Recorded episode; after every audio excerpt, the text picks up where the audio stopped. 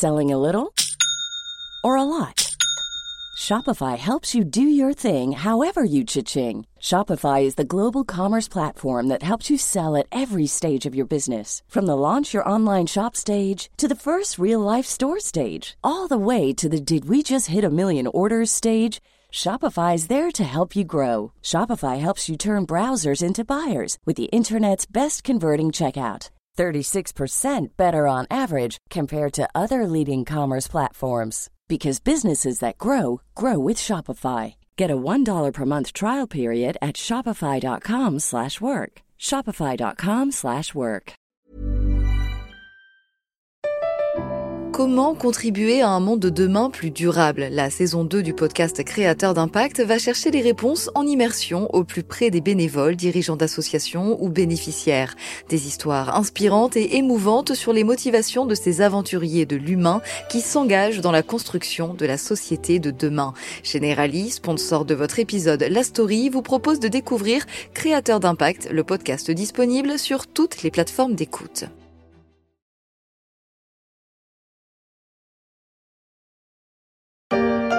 Il est 20h, voici le résultat de ce premier tour. En tête ce soir, Emmanuel Macron avec 28,1%, devant Marine Le Pen avec 23,3%. La même affiche qu'en 2007 apparaît au terme de ce premier tour.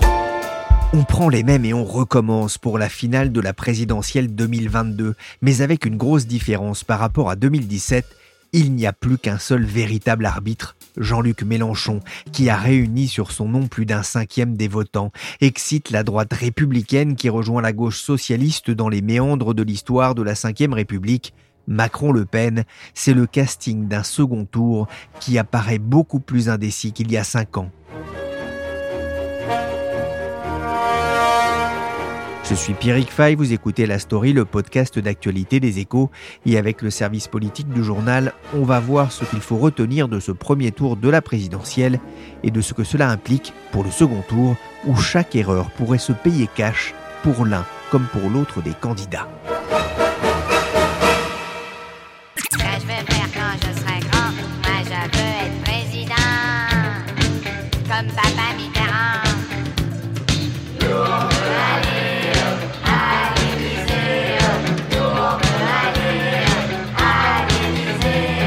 Aller à l'Élysée, c'est pas un programme. Et pour Gogol Ier et sa horde, c'est un peu trop tard.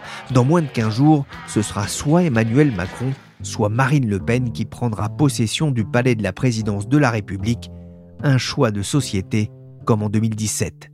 Bonjour Cécile Cornudet. Bonjour. Vous êtes éditorialiste aux échos.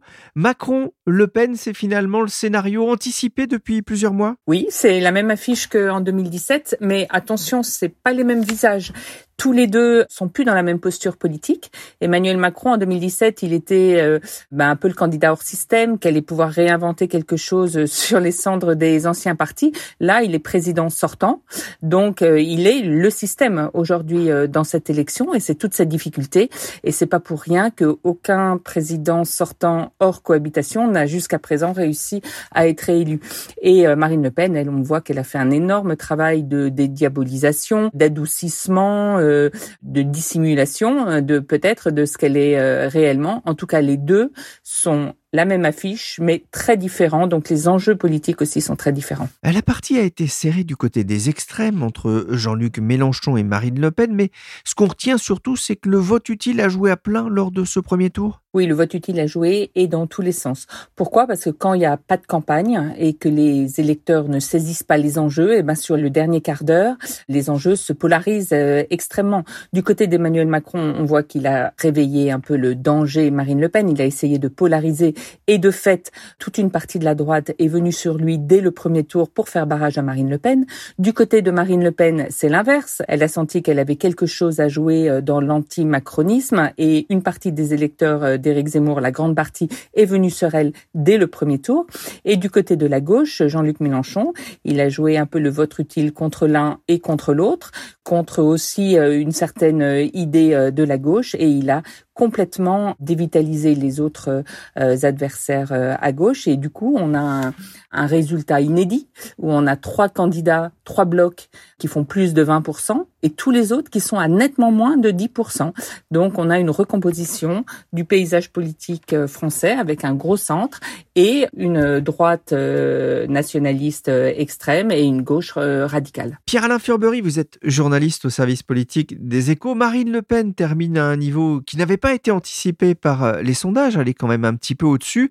À quoi est-ce que vous attribuez ce score historique pour la candidate d'extrême droite? Alors, son score au premier tour n'est pas tout à fait une surprise. Les sondages montraient quand même une forte dynamique à l'approche du scrutin, mais c'est vrai qu'elle a bénéficié dans les tout derniers jours d'une forme de vote utile au détriment d'Éric Zemmour. Ce qui explique son score, c'est à la fois le fait qu'elle a tiré les fruits d'une stratégie de banalisation, de dédiabolisation menée depuis 2017. Elle ne voulait plus faire peur et de fait, elle fait moins peur qu'il y a cinq ans. Et il y a surtout euh, le choix qu'elle a fait d'axer toute sa campagne sur le pouvoir d'achat, et ce bien avant euh, le début de la guerre en Ukraine, qui a conforté ce choix stratégique. Cécile, en 1988, François Mitterrand avait laminé le PC avec André Lajoignier qui n'avait obtenu que 6,76% des suffrages. Alors c'est vrai que ça ferait rêver les communistes d'aujourd'hui.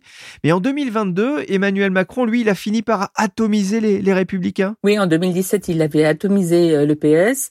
Et euh, là, il a atomisé les républicains qui n'ont même pas franchi le cap des 5% de remboursement de la campagne. C'était voulu. Toute sa campagne de premier tour était tournée euh, là-dessus. D'abord, il y a eu l'effet drapeau, c'est-à-dire l'électorat âgé qui, euh, par crainte du conflit en Ukraine, est venu se ranger derrière le chef. Ensuite, il y a eu un projet qui a mis l'accent sur la retraite à 65 ans, sur le RSA, sur des mesures susceptibles d'attirer la droite et ça a très bien fonctionné. Au revoir. Alors Isabelle Fissek, vous, vous avez suivi le président euh, durant sa campagne. Emmanuel Macron termine aussi à un niveau élevé, près de 28% des voix après euh, trois années de crise entre les gilets jaunes et la pandémie de Covid.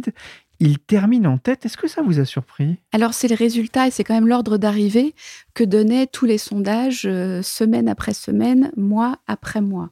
Après, c'est vrai que Emmanuel Macron améliore son score de 2017 et il a plus euh, de voix, non seulement en pourcentage, mais aussi en voix, malgré une abstention plus forte. Et c'est vrai que c'est assez exceptionnel pour un président sortant.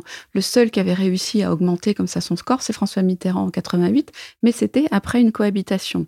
Donc c'est vrai qu'après la crise des Gilets jaunes, on l'a oublié, mais aussi les longues grèves contre la réforme des retraites et la pandémie de Covid, on peut dire que c'est assez exceptionnel. Il y a sans doute le quoi qu'il en coûte qui a joué là-dedans, mais il faut dire aussi que contrairement à 2017, Emmanuel Macron a là assez peu de réserve de voix. Donc euh, la situation est assez différente. Il a à la fois amélioré son score et en même temps, cette campagne de second tour là qui commence euh, ces jours-ci va être beaucoup plus dure parce qu'on sait cette fois que le résultat risque d'être beaucoup plus serré. Au soir du premier tour, euh, Isabelle, il y a eu beaucoup de critiques sur la qualité de la campagne. Pourquoi? Alors c'est vrai que c'est une campagne un peu inédite. Euh, d'abord, il faut redire qu'il y a quand même le Covid qui, en janvier euh, et même l'automne dernier, où on était déjà lancé dans une saison politique particulière, a un peu écrasé cette campagne. Et puis, après le Covid, on a la guerre en Ukraine qui, là, a littéralement écraser l'actualité. Donc il n'y avait plus vraiment de place pour la campagne, même si cette guerre en Ukraine a fait émerger euh, des sujets qui d'habitude sont assez peu traités dans une présidentielle. La place de l'Europe, euh, la défense, euh, l'international, l'indépendance énergétique, l'indépendance alimentaire sont des sujets majeurs. Mais c'est vrai que tous les autres candidats, à part Emmanuel Macron, ont eu du mal à faire émerger euh, des sujets en particulier. Et Emmanuel Macron lui-même, hein, on dit toujours qu'une campagne avec un président sortant, c'est une campagne qui est un peu moins intéressante. L'affiche avait aussi assez peu de nouveau venu, euh, à part Éric Zemmour, euh, qui a eu son moment de gloire, si je puis dire, à l'automne dernier, parce qu'il déboule comme ça sur la scène politique. Mais sinon, c'est vrai que c'est une campagne avec une entrée très tardive du président sortant qui a eu du mal à intéresser les gens, même si on voit quand on regarde l'évolution des sondages, que les Français sont pas restés tous tout à fait extérieurs à cette campagne, parce que les courbes ont beaucoup fluctué, même si, in fine, on arrive le soir du premier tour avec l'affiche, là encore, prévue depuis des mois et dont on disait aussi que les Français ne voulaient pas Emmanuel Macron face à Marine Le Pen. Occuper le terrain pour creuser l'écart. Pour Emmanuel Macron, la stratégie est claire. Ça va, jeune homme? Pour la campagne d'entre-deux tours, le président candidat renoue avec les bains de foule et chasse sur les terres de Marine Le Pen. Pensez à la France du bas. À la France, je sais pour là aussi. Alors Isabelle, on a quand même vu euh, euh, que le candidat Emmanuel Macron a accentué hein, très vite ses critiques contre Marine Le Pen, avant même d'ailleurs euh, le résultat du premier tour. Il est enfin entré en campagne? Ben Oui, ça y est, Emmanuel Macron, il est, entré en campagne. Et c'est vrai qu'il y a eu un changement de ton dans la dernière semaine avant le premier tour. Pourquoi?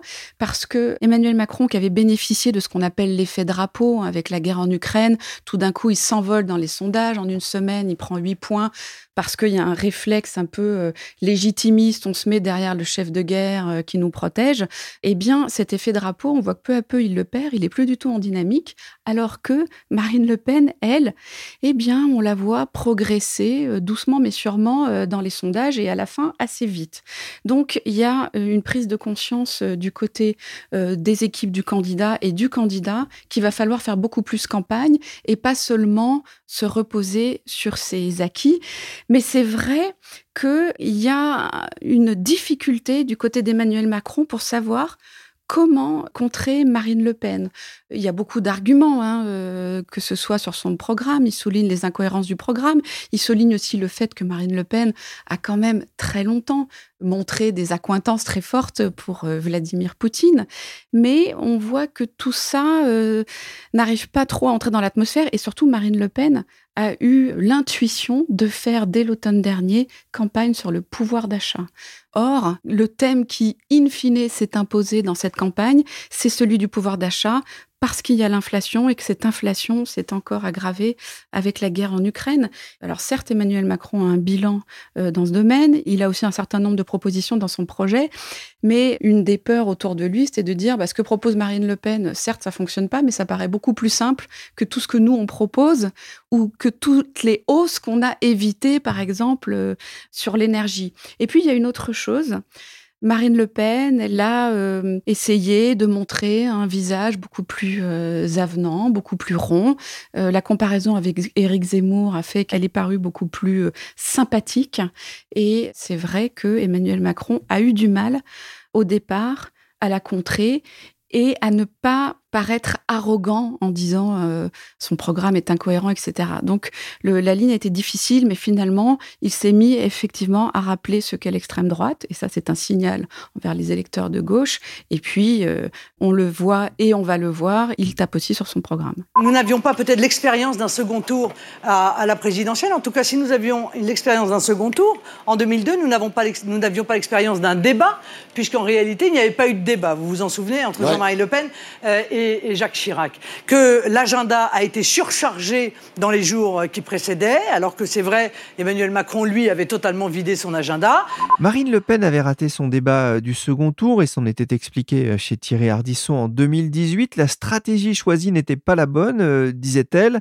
Pierre-Alain, cinq ans après, Marine Le Pen semble mieux armée, mieux préparée? Oui, elle semble mieux armée. elle a adouci son image à grand fort de, de chat et de selfie. elle se montre souriante, sereine comme pour donner d'elle l'image d'une force tranquille. Alors qu'il y a cinq ans, elle était apparue totalement fébrile et, absolument pas prête sur le fond. Euh, on voit que la stratégie fonctionne puisque un Français sur deux trouve qu'elle a aujourd'hui une stature présidentielle c'est le verre à moitié plein, le verre à moitié vide. Hein. C'est à la fois un, bon résultat pour elle et ça montre aussi tout ce qui lui reste à parcourir. Mais euh, oui, c'est certain, le débat d'entre-deux tours sera décisif. Pierre-Alain, quelle sera la stratégie de Marine Le Pen vis-à-vis d'Éric Zemmour et de Dupont-Aignan? Alors, la, stratégie est déjà arrêtée. C'est-à-dire qu'en 2017, dans l'entre-deux tours, elle avait scellé une alliance avec Nicolas Dupont-Aignan, annonçant même qu'il serait son Premier ministre si elle accédait à l'Élysée. Ça l'avait enfermée dans un segment de droite nationale, là où elle avait au contraire besoin d'élargir son audience et son électorat. Cette fois, elle a tiré toutes les leçons de ce qui était une erreur stratégique. Donc pas question d'alliance ni avec Nicolas Dupont-Aignan ni avec Éric Zemmour, encore moins d'ailleurs avec Éric Zemmour, dont elle a dénoncé la brutalité dans toute la campagne du premier tour.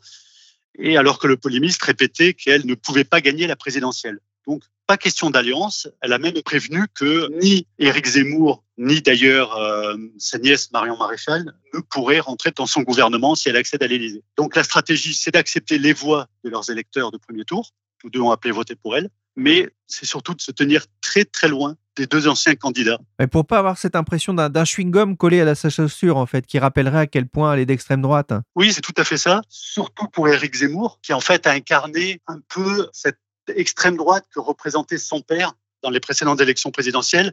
Et c'est toute cette image dont elle cherche aujourd'hui à s'éloigner pour apparaître plus rassembleuse, une candidate banale qui ne serait pas d'extrême droite.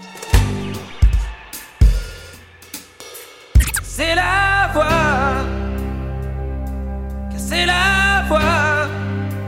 C'est ce qui s'appelle casser les voix. Moins de 5% pour Yannick Jadot, moins de 2% pour Annie Delgo, qui fait moins bien que le PC de Fabien Roussel. Au total, la gauche obtient un peu plus de 30% des suffrages, dont 22% pour LFI, la France insoumise. Ça reste un niveau globalement bas. Alexandre Rousset, vous avez pu mesurer tout au long de la campagne l'absence de cette union de la gauche. Mais à quoi est-ce que vous attribuez cette faiblesse attendue du, du total de la gauche? Bah, on ne s'en rend pas compte, mais au final, euh, la gauche a progressé. Comme vous dites, elle a fait un peu plus de 30% au total euh, à cette présidentielle, mais en 2017, elle avait fait seulement 26%. Et après, cette impression de faiblesse, elle vient de ces divisions, c'est clair. En 2017, il y avait l'alliance des socialistes et des écolos, il y avait l'alliance euh, insoumis et communiste. Donc cette année, en fait, on a eu quatre candidats au lieu de deux. Et en plus d'être divisés, ils se sont fait siphonner par euh, Mélenchon dans la dernière ligne droite de la campagne au nom du vote utile. Et du coup, il y a énormément de déception euh, chez les insoumis d'être passés euh, si près du second tour. Mais il y a aussi beaucoup de fierté. Et d'ailleurs, dans son discours dimanche soir, Mélenchon a bien dit que ce n'était que le début de leur histoire. Et ils ont de grandes ambitions pour les législatives. Mais c'est vrai qu'en revanche, pour les écolos, les socialistes et les communistes, le bilan est assez terrible. Ils ont tous fait moins de 5% donc pas de remboursement des frais de campagne. Et en plus, ils vont arriver au législatif vraiment affaiblis. Et je pense qu'ils vont vite se parler pour nouer des alliances parce que sinon, ils seront vraiment menacés de disparition. Je répète parce que des fois, il arrive que même quand je dis les choses, c'est comme si je ne les avais pas dites. Alors je recommence à cet endroit du film. Il ne faut pas donner une seule voix à Madame Le Pen. Il ne faut pas donner une seule voix à Madame Le Pen. Il ne faut pas donner une seule voix à Madame Le Pen. Alors je ne sais pas si Jean-Luc Mélenchon se représentera dans, dans cinq ans, hein, mais lui qui songeait à la retraite est mûr pour euh, l'acteur studio. Alexandre, on l'a entendu, hein, Jean-Luc Mélenchon a répété plusieurs fois qu'aucune voix ne devait aller à l'extrême droite. Mais Emmanuel Macron peut-il convaincre les électeurs de gauche de voter pour lui? C'est l'objectif en tout cas pour lui comme pour Marine Le Pen d'ailleurs. Il faut absolument pour eux capter les électeurs de Mélenchon pour espérer l'emporter le 24 avril. Et c'est pas facile parce que certaines de ses propositions à Macron ont un peu braqué les électeurs de gauche. Je pense d'ailleurs à la retraite à 65 ans ou les contreparties exigées pour le versement du RSA. Et d'ailleurs, on voit bien que depuis dimanche, euh, Macron essaye vraiment d'adoucir sa position. Quand il dit par exemple qu'il est prêt à compléter et à enrichir son projet, c'est une façon euh, très floue, certes, euh, de rassurer les électeurs de gauche sans faire peur à ceux de droite. Après, si la plupart des électeurs de Mélenchon ne portent pas vraiment Macron dans leur cœur, ils sont nombreux à être vraiment rebutés par Marine Le Pen et à vouloir lui faire barrage. Et d'ailleurs, ça se voit dans notre sondage qu'on a publié ce mardi. Euh, il faut savoir que 43% des électeurs de Mélenchon au premier tour devraient voter Macron au second, contre 28% seulement pour Marine Le Pen. Les deux candidats vont devoir faire la danse du ventre pour séduire les électeurs de Mélenchon, surtout ceux qui veulent s'abstenir ou voter blanc, et ils sont encore nombreux. Cécile Cornudet, ça veut dire que le second tour s'annonce beaucoup plus indécis qu'en 2017 oui, s'annonce beaucoup plus serré le second tour parce que les deux têtes d'affiche euh, ont complètement changé, qu'Emmanuel Macron est quand même dans une position plus difficile parce qu'il est sortant encore une fois et parce que Marine Le Pen, elle, est plus difficile euh, à attaquer. On le sent bien. Euh, juste dire attention, danger, voilà l'extrême droite, ça ne fonctionne plus. Toute la gauche a eu le sentiment que elle a fait barrage pendant des années et des années et que maintenant elle a plus envie de le faire automatiquement. Donc, comme il n'y a plus de réflexe automatique, tout l'enjeu euh, du second tour, ce sera de recréer euh, une polarisation autour euh, de ces deux candidats. Avec un risque aussi, c'est que les électeurs de Mélenchon soient attirés par Marine Le Pen. On peut penser que parfois ils peuvent être plus proches du programme de Marine Le Pen que de celui de Macron. Oui, le grand danger pour Emmanuel Macron, c'est si cette élection, si Marine Le Pen parvient à, imposer le clivage France d'en haut contre France d'en bas et que elle serait l'incarnation de la France d'en bas. Dans ces cas-là, toute une partie de la gauche populaire pourrait se retrouver derrière elle. C'est ça que doit absolument casser Emmanuel Macron en imposant un autre clivage, celui euh, eh ben, du sérieux, euh, de quelqu'un qui sait euh, où il va et qui a su gérer les crises, face à quelqu'un qui nous mène à l'aventure. Quelle sera la clé du second tour? La clé du second tour, c'est beaucoup comment va se comporter euh, les électeurs du gauche à partir du moment où il n'y a plus de réflexe euh, de front républicain. On a beaucoup entendu autour de nous ces derniers temps, ah ben on nous l'a fait dix fois de nous faire peur avec le Front National. C'est vrai que comme c'est une affiche qui se réitère, mesurer le risque cette fois-ci est pas quelque chose d'automatique. Dans plein de têtes, on sent bien qu'il y a l'idée, euh, bon, de toute façon, elle passera pas, alors pourquoi je ferai euh, cadeau de ma voix à Emmanuel Macron? Donc c'est l'enjeu, c'est recréer vraiment quelque chose autour de Marine Le Pen, essayer de la débusquer malgré euh, ses tentatives de dissimulation, montrer euh, sur le plan économique, sur le plan européen, que ce qu'elle propose en fait ne tient pas la route et conduirait le pays à la ruine.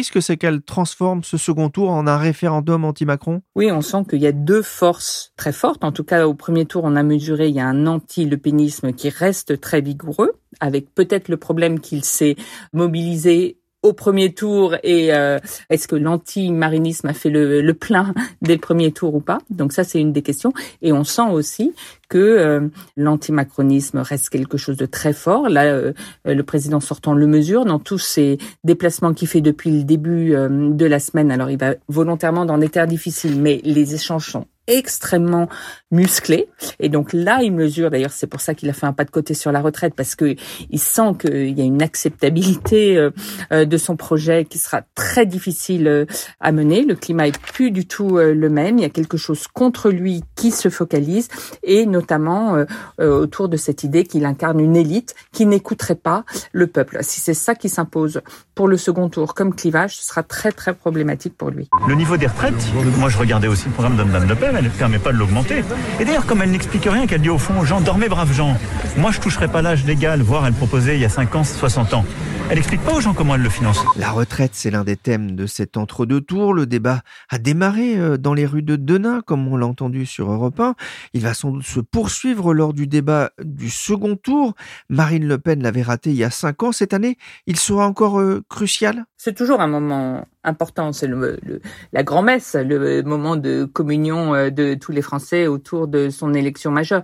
D'ailleurs, si euh, il y a une forte audience de ce débat, ce sera bon signe. La dernière fois, euh, l'audience était nettement en baisse et c'était peut-être un signe avant-coureur de cette indifférence politique qu'on a vu tout au long de cette campagne électorale là. Oui, l'enjeu est très important parce que Marine Le Pen, on se souvient, avait vraiment perdu celui de la dernière fois et que pour la première fois, un débat dont entre deux tours avait sans doute pesé sur le résultat final. Elle ne devait pas gagner, mais elle a vraiment perdu des places et sans doute d'ailleurs aussi euh, des places derrière aux élections législatives lors de ce débat. Donc est-ce qu'elle a vraiment fait des progrès? Est-ce que Emmanuel Macron, qui a fait très peu de débats et qui n'a pas fait de débat télévisé et qui s'est assez peu exposé dans le premier tour, est suffisamment entraîné pour euh, ce box, hein, euh, ce match de boxe euh, qui est quand même un duel de second tour. Donc je pense qu'il y a vraiment vraiment un intérêt et on sent en plus que le le résultat final sera plus serré. Donc il faut pas le perdre ce débat. Merci Monsieur le Président de m'avoir accordé cette entrevue. Vous le savez, je plaide depuis longtemps pour que la France et la Russie reprennent relations? Marine Le Pen en visite au, Kremlin, c'était en 2017, avant le premier tour, c'était avant la guerre en Ukraine. Ce sera sans doute un argument de campagne pour ce second tour, mais de là à savoir s'il fera mouche, c'est une autre question. En attendant, la France apparaît clairement divisée entre modérés et extrêmes, entre ville et campagne, entre jeunes et aînés. Isabelle Fissek, le gagnant, quel qu'il soit, devra aussi tirer les leçons de, ce premier tour et de cette division? Alors oui, euh, euh, il devra tirer les leçons du premier et évidemment aussi euh, les leçons euh, du second. On voit d'ailleurs que dès le lendemain du premier tour, les deux finalistes, en tout cas, ont commencé à tirer des leçons de ce premier tour. Emmanuel Macron, en allant faire campagne où? Sur les terres de Marine Le Pen, dans les Hauts-de-France. il a commencé à Denain, qui est une des communes les plus pauvres de France, pour parler de quoi? Du social, parce qu'il s'est rendu compte qu'il y avait une gigantesque demande de social dans cette campagne et qui pouvait pas passer à côté. Donc il commence comme ça et Marine Le Pen, elle, elle est allée dans la ruralité, voir des agriculteurs. Donc on voit bien que l'un et l'autre euh, voilà, vont essayer euh, de tirer les leçons comme ça. Emmanuel Macron aussi dit lui qui a eu une pratique du pouvoir extrêmement verticale et qui a maintenant besoin de rassembler, dit aussi parle d'une nouvelle méthode, dit je vais parler avec tout le monde, les autres candidats. Euh, si vous autre chose, dit-il autre chose. Voilà, il veut inventer quelque chose de nouveau. Pour l'instant, on voit pas vraiment quoi. La fracture, c'est malheureusement pas quelque chose de nouveau, mais on voit que là, les deux finalistes sont confrontés euh, eh bien, aux fractures françaises, ce que Jérôme Fourquet a appelé cet archipel, et l'un et l'autre vont devoir essayer d'y répondre. C'est vrai qu'il y a deux France. Et c'est vrai que fracture ou faille, ça s'écarte.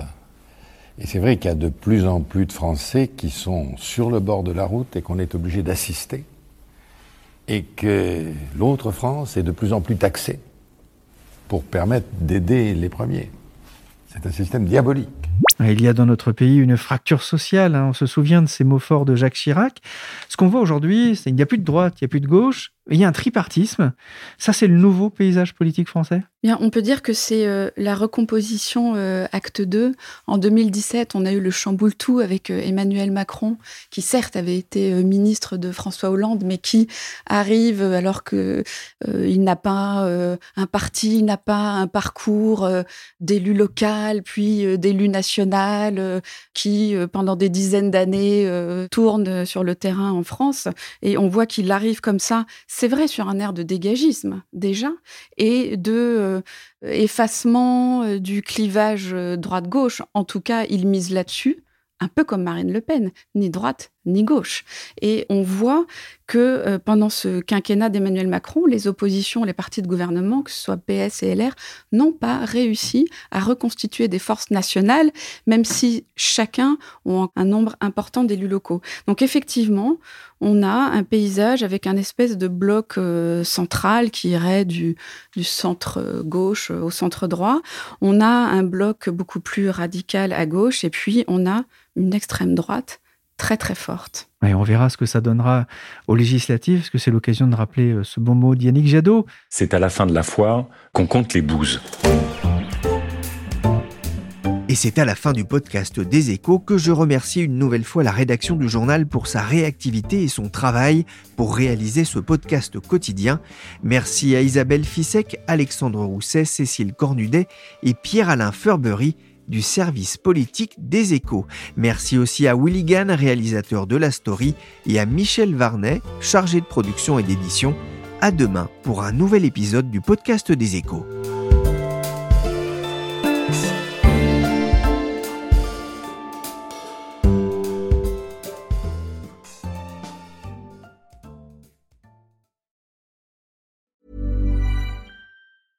Waiting on a tax return? Hopefully it ends up in your hands. Fraudulent tax returns due to identity theft increased by 30% in 2023. If you're in a bind this tax season, LifeLock can help.